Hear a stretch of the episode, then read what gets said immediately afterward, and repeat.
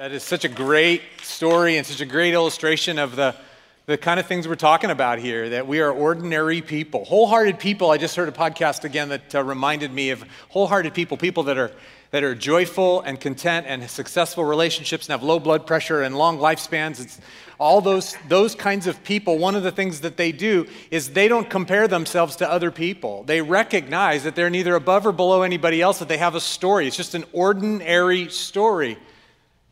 But we, friends, have this, this part of the equation that our God fills us with His Holy Spirit and directs us into an extraordinary journey because He's an extraordinary God. So we're ordinary people doing extraordinary things. Everyday things, big, epic, world changing, event uh, uh, changing things. And that's what our, our, series is about. So we're looking at some different people in the scriptures that are uh, ordinary people that are um, uh, encountering God. I, um, today, I, I, I, I wanted to uh, take us through the story of Deborah, which is in Judges chapter 4. In just a minute, we're going to look at all that.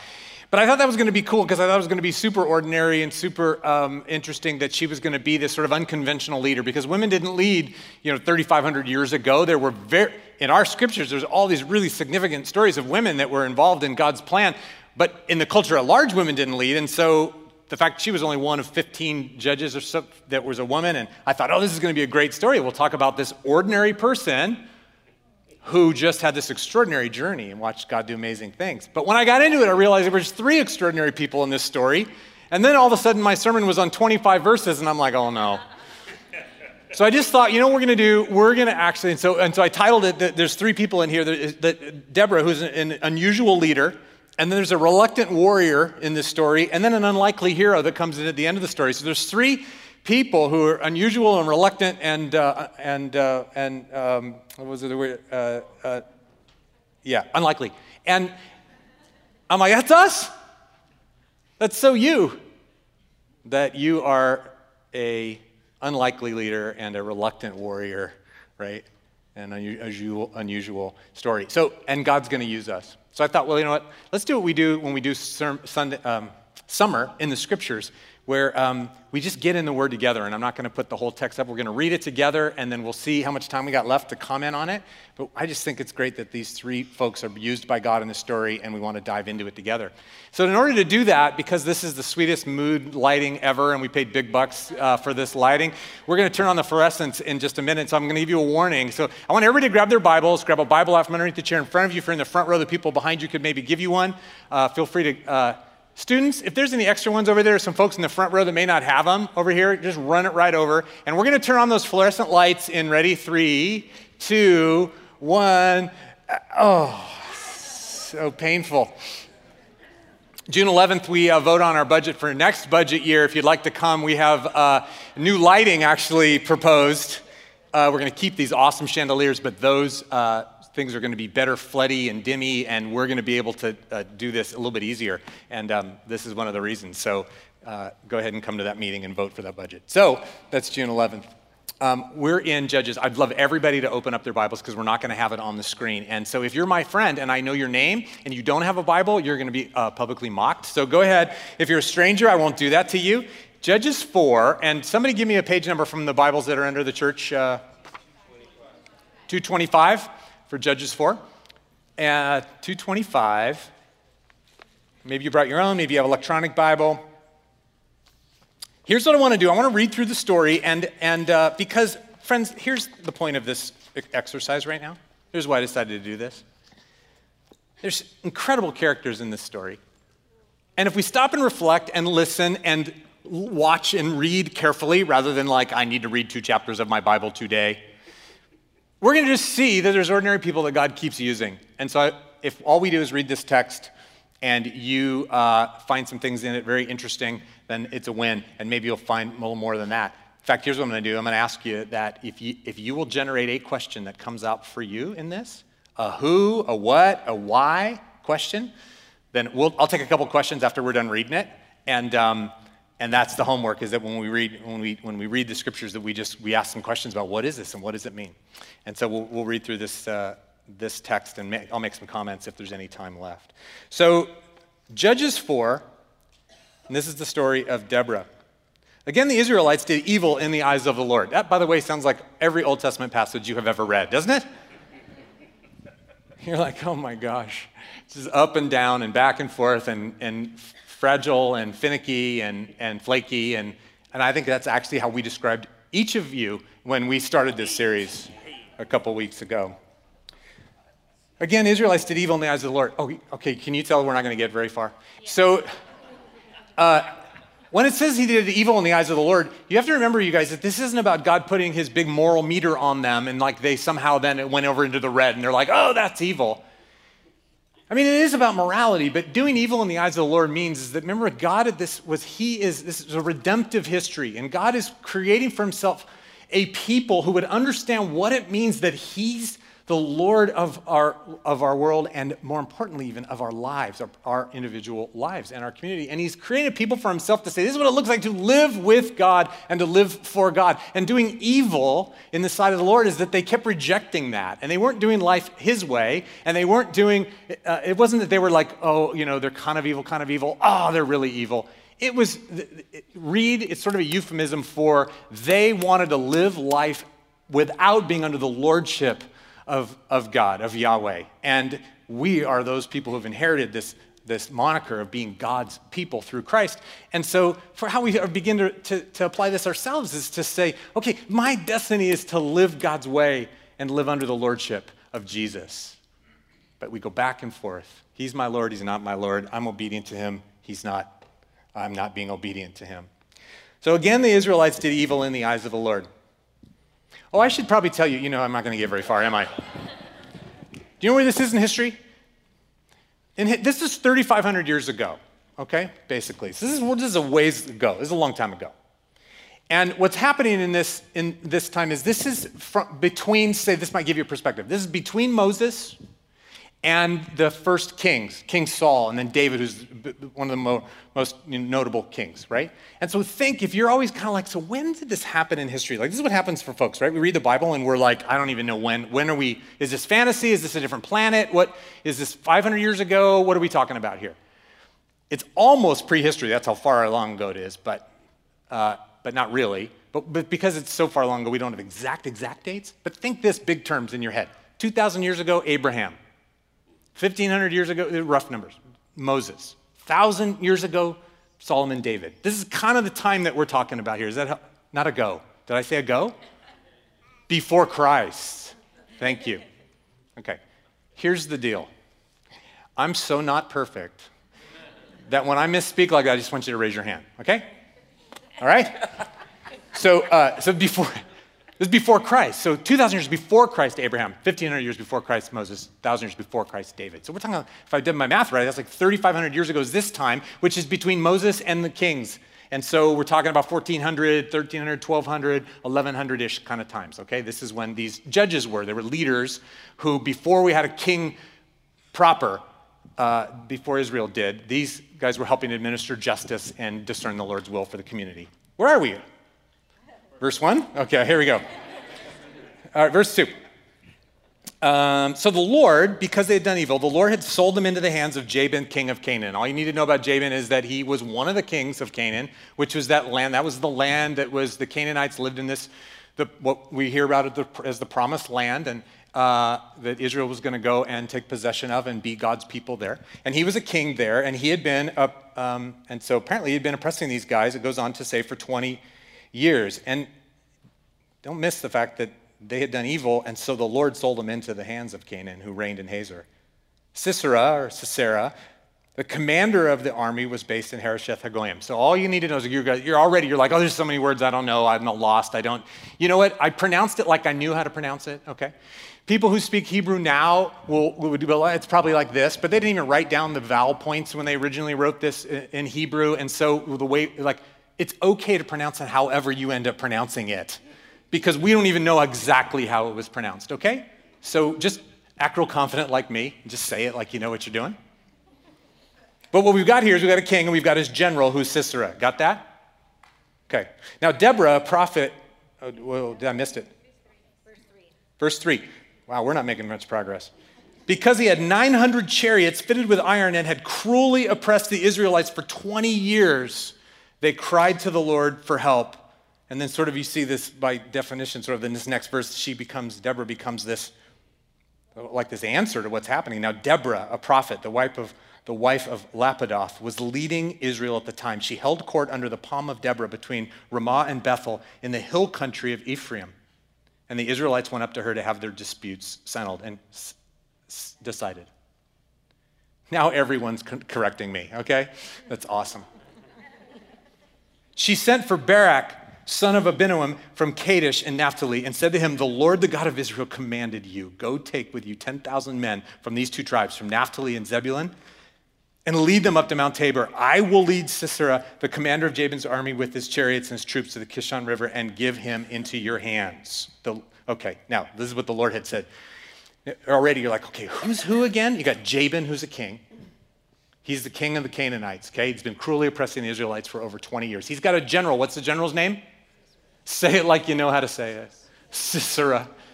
And now you've got Deborah. She's the judge, right? And she says, okay, but she's not a, a warrior. She comes and gets her uh, general, and his name is Obama. Exactly. That's amazing.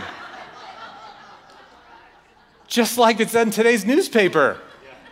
No, it's spelled differently, right? Barack, B A R A C K, was our, our president, our former president. That's, a, that's an African word. I think it's Swahili maybe, but it means like blessing, okay? And it, it's actually a word that's a, that is, is part of it. If, do you know this? Do you know this about his name? Do you know where he got his name? You should Google it. I don't have time to tell you. It's fascinating, but it's an African name that, that came from the, a different Hebrew word originally. Did you know that? Baruch was part of his name. So, anyway, I'm looking at some of these guys because I know they speak Hebrew in the front row. Um,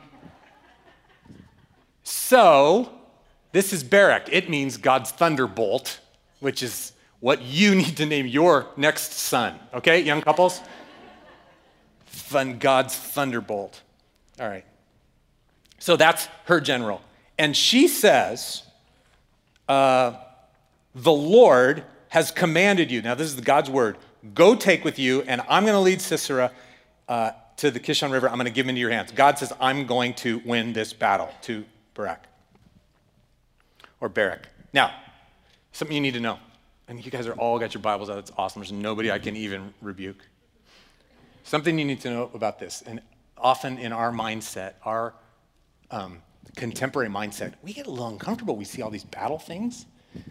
This story's going to get PG 13 in a hurry, friends. And we're like, oh, that does not feel good, especially given the fact that there's a lot of religious based violence in our world today.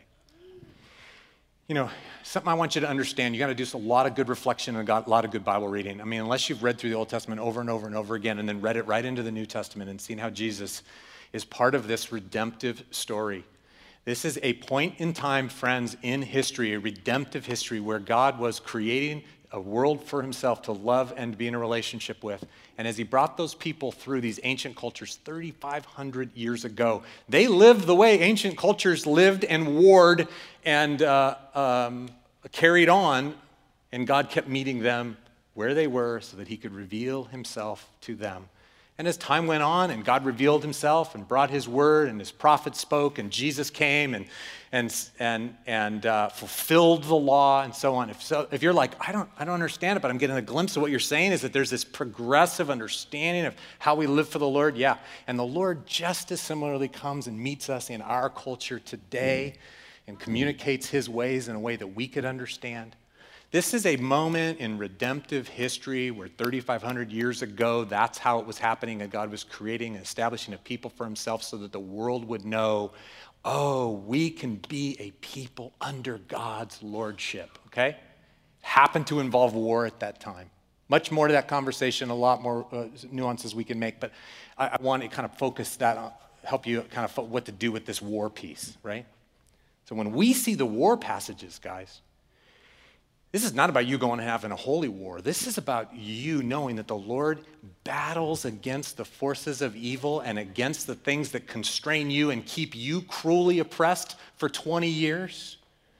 By the Lord's power, he will come and set you free. He will come and bring the death blow to the things that battle against you in your spiritual journey and against the good news of God's love being spread in the world. So, this is, we kind of translate that battle thing. This is historical about God, what God was doing in redemptive history, but we, we sort of translate it now into I'm doing war against the things that keep me from being God's man, God's woman.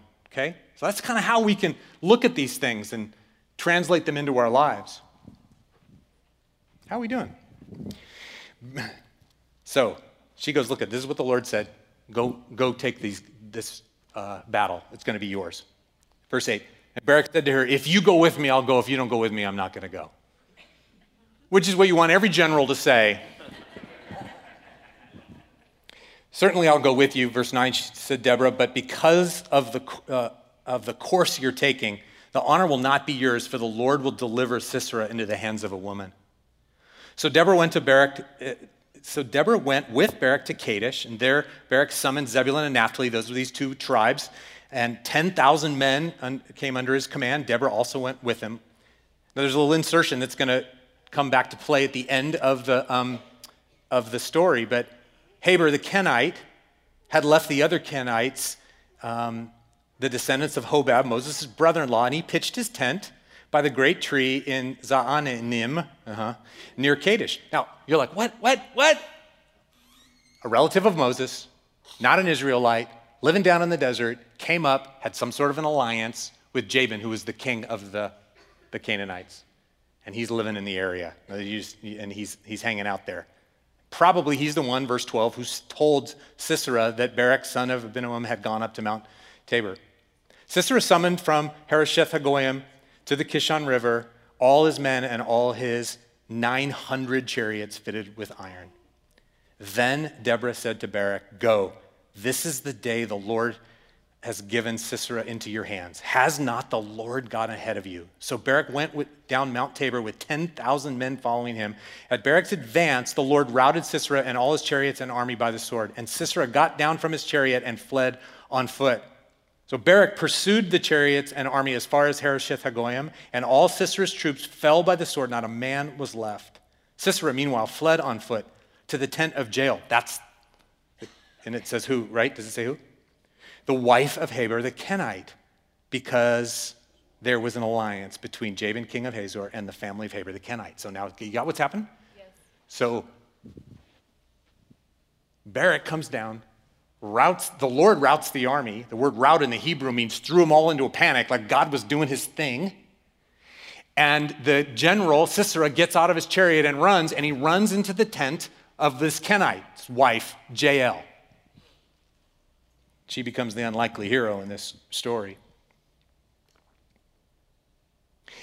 Jael went out to meet Sisera and said to him, Come, my lord, verse 18. Come right in. Don't be afraid. So he entered her tent and she covered him with a blanket. I'm thirsty, he said. Please give me some water. And she did him one better. She opened a skin of milk and gave him milk and covered him up. She was giving him this shelter. He's like, This is it. I'm going to be safe because you didn't go into a woman's tent. So nobody was going to think to look for him there. The hospitality, even today in the Arab world, the hospitality code says that, uh, you know, that you wouldn't give up anybody to, it was taking refuge. So this is the safest place for him. She's like, come on in, I'm going to keep you safe. And then he goes, and do more. Stand in the doorway of the tent, he said, and if someone comes by and asks you, is anyone there, say no. But Jael, Heber's wife, picked up a tent peg and a hammer and went quietly to him while he lay fast asleep, exhausted. She drove the peg through his temple and into the ground, and he died.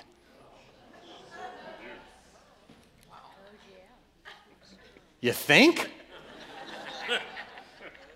Just then Barak came by in pursuit of Sisera, and, and Jael went out to him and said, Come, she said, I'll show you the man you're looking for. So he went in with her, and there lay Sisera dead with the tent peg through his temple. Dead. On that day, God subdued Jabin, king of Canaan, before the Israelites, and the hand of the Israelites pressed harder and harder against Jabin, king of Canaan, until they destroyed him. And then after Deborah, in the next chapter, Deborah writes a song celebrating God's goodness in that victory. At the very end of that chapter, it says, And then there was peace for 40 years. That's what God accomplished through that. Okay, wow. Okay. half of us are like, God's word's so amazing, and the other half are like, this is the craziest thing I've ever read. What question do you have in there? Right now, I'm gonna give you an opportunity to ask me a question, and I'm gonna pretend I know the answer. Like, what question? What is, what's the who, what, where? Yeah, Linda. Why did she kill him? Why did Jael kill him? She was in the habit of driving tent pegs through people's heads.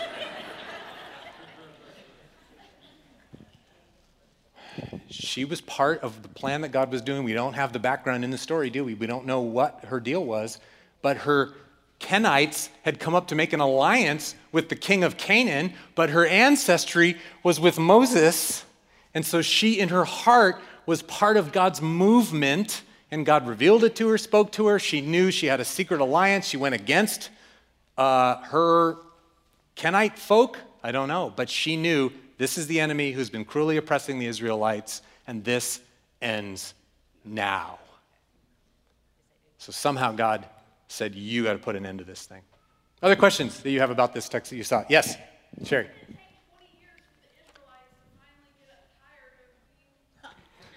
Why did it take 20 years for the Israelites to finally get tired of being cruelly oppressed?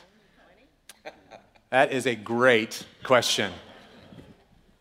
In, in fact, I'm going to use it as a, just put up the first slide for me, the, the, for my first point. Uh, this is how extraordinary people, this, this is how God's extraordinary plan is accomplished by ordinary people, is that they cry out to the Lord. And friends, if I had a parenthesis there, I'd say they cry out to the Lord early and often. But do you see yourself in this? That the oppression and the bondage, things are not as they should be, but we're living with this this isn't right. But rather than crying out to the Lord and making the changes that need to happen, they lived under this, impre- this oppression for 20 years. We're reading a little more into the text than is exactly there, but it is a great question and a great observation, Sherry. Mostly because it agrees with my first observation, but I think it's a great observation that they cry out. Friends, we're, we're people who cry out to the Lord. We're people who look at what's around us and we identify, and you've got to get quiet to do this. We identify stuff, right? And we go, this, is, this isn't right. This shouldn't be. And sometimes we identify it in little small ways, right. and some of them we identify it in big, giant, world changing, go to the UN Gina ways. Dan and Amy, every time I turn around, they're in Haiti or Africa or doing something, and they're like, well, nobody else is going. We're going to go. This isn't right. And so we're people who cry out to the Lord and go, You got to fix this. And He, when we cry out to the Lord, He starts raising up you and other people around you. That's this story. Other people around you. He starts raising up those people to come have His way. He's waiting for that stuff to happen. They cried out to the Lord. In fact, let's just go through the I got two minutes to do the other one. Let's go through the, we'll go ahead and put all three of the other ones out there. They were open to unconventional leadership. This is what happened. This is how extraordinary things happen through ordinary people. Then they're also open to extraordinary, I mean, unconventional leadership. This is what started me down this path as I started thinking, this is wild. This woman was leading 3,500 years ago. She was the leader of Israel. That for everybody was, can you imagine how many Israelites were like, you know what? I don't care what she says. I don't believe she can hear God. There was that whole thing going on. They didn't necessarily think that a woman could hear God. Remember that it's sort of trite, but we all know this. We've heard it. You know, the, the laws were that a woman couldn't couldn't testify in court because her testimony wasn't, you know, like it took two women to, to equal one man's testimony kind of a deal. It's ridiculous. And we're way past that. Are we way past that? But we, but we need to be people who understand that there are prejudices in us and that God could be leading us through the stuff that we never could have imagined, whether it's an ageism thing, whether it's a classism thing, whether it's a racism thing, whether, it, whether it's misogyny, that God can, can lead us however God wants to lead us. He used a donkey to lead people. And God's people do extraordinary things when they're open to unconventional leadership. That we would be willing to open our eyes every day and say, God, is this you? God, is this you? Is this you, God? Are you leading me right now? What's happening right here? That takes open eyes, sensitive heart, tender heart before the Lord. That in a business meeting or in a, at a graduation speech or in a conversation where you're giving advice to somebody else, all of a sudden you're receiving something, you're like, that's God talking to me right now. We, I call that the thin place, the thin place between our world and our time and this very spiritual presence of God, heavy glory of God weight, where I'm like, God's talking to me right now. We're people who cry to the Lord, who are open to God leading in all kinds of ways. And uh, that's, the, Deborah was a woman. That was the whole point of that beginning of the sermon and, and, uh, and why I brought you there in verse 4. Third, God's people, ordinary people, do extraordinary things because by needing each other. That's all the way through this text. I started thinking there was going to be a, a, sermon about Deborah, but I get in there and you've got these three people. You've got an unlikely leader, a woman, you've got a reluctant warrior, Barak, you've got an unusual hero. I, you know, I confuse those two, but you know what I'm saying? You've got Jael at the end who comes in at the end and drives a tent peg through. Listen, why do we need each other, friends? Why would they need each other to do this? Two reasons come to mind right now, really fast and easy and simple. One is because we need each person's gifts and strengths. Everybody had a different thing they brought to the table. I was just, I mentioned a graduation. I was just at a graduation this weekend at, from a business school. And one of the things that's just fascinating about that is how they gather people that from all kinds of interdisciplinary ways and look at a problem from different directions. And they are so humble to recognize that what they can accomplish by looking at a problem in the world from different disciplines, including the market forces at work, will solve these problems. That's, what, how, that's how God set us up to work. And we need each other with our different strengths and gifts. Secondly, not only do we need each other's strengths and gifts, we need each other's faith because we don't have enough faith on our own. We just don't. That's why Barak's such a great example. I thought he was going to be the loser in this story. I thought he was going to be the like, dude, you got called a girl, you know? She's like, he goes, you know, the Lord's sending you out, go win this battle. And he goes, well, I'm not going to go unless you go with me. Like, are you seriously? You're telling me that you're not going to go until unless mommy comes with you, like your babysitter? It's just total put down in that culture, right? And then she's like, okay, well, then I'll go with you, but because of that, the Lord's going to give the glory to a woman. And she meant Jael. That later on, the story was going to come out and the woman was going to be the one that got this glory. And we're like, well, in our world, we go, duh. Like, that's, we totally get that. They need each other because Barak didn't have enough faith. He didn't have enough faith. He looked at this environment, he looked at this 900 chariots, and he's like, I don't, I don't think I can do this. He needed her like we need each other because he's like, if you come and keep talking to me about what God's saying, if we keep reminding each other that we're on this epic destiny, that God is creating this redemptive history and we're right in the middle of it, I'm to need you to keep my faith up. I'm to need you to keep me encouraged, friends. That's why we say it here over and over and over again. That's why Art said it during his little announcement time that we believe you grow best when you're connected with other people. Why? Because none of us have faith strong enough to get us into that kind of epic living because we keep losing it. We keep losing our faith. We keep losing our faith. We keep losing our faith. And all three of these guys together pulled off this amazing story of what God freed them from cruel oppressors and brought peace to the land. And the last one is that this is how God's ordinary people accomplish extraordinary things is that they step out in faith when the time comes for action. Verse 14, Deborah goes, they're all amassing, the armies are happening, all that kind of stuff. And in verse 14, Deborah goes, Go. You see it? What does she say? This is the day the Lord has handed Sisera over to you, right? Something like that? Go. It's time. Go. You got to go. And for all the wimpiness, look at Barak's courage. It says, So Barak went. He did it. He stepped out. She goes, Now's the time we got to go. God's at work. Let's do this. And he went. Both of them stepped out. And when Jael, the time came for Jael to put an end to this nastiness, she drove a tent peg through a guy's head. Now, I, I don't know much about her, but I am certain that was not her habit. Nobody gets used to that. She did a very difficult thing. They stepped out when the time came for action. And I think the only thing I want to point out before I'm done and I'm over time is this. They, take, they took their first steps. They didn't know how it was going to happen. God had spoken and said, Listen, I'm going to win this battle. You got to step out. But they didn't see the victory until They stepped out.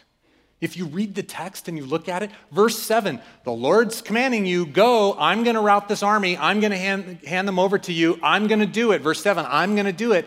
But he didn't do it, the Lord didn't do it until after verse 15, which is when after it says, he advanced, he took a step, he went forward. Friends, we're people who cry out to the Lord and gather the faith of others around us. We feel the stuff that God puts in us to love people, to adopt babies, to go to other countries, to, to work on my difficult marriage. I mean, all the things that are epic God, kingdom of God, lordship of Jesus stuff, small and big in our lives. We, we gather all that. We have to at some point take a step, or we're just talking about it. We're just talking about it. So, what we believe and what we say is meaningless until at some point God's people take one step in the direction of what we believe God's tugging at our heart. And then the plan starts to unfold. At his advance, the Lord routed the army. That's what it says. Once he took a step, friends, the Lord routed the army.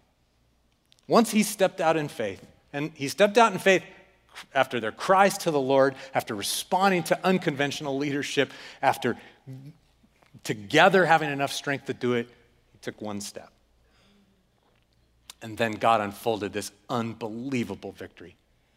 And there was peace for 40 years. That's us.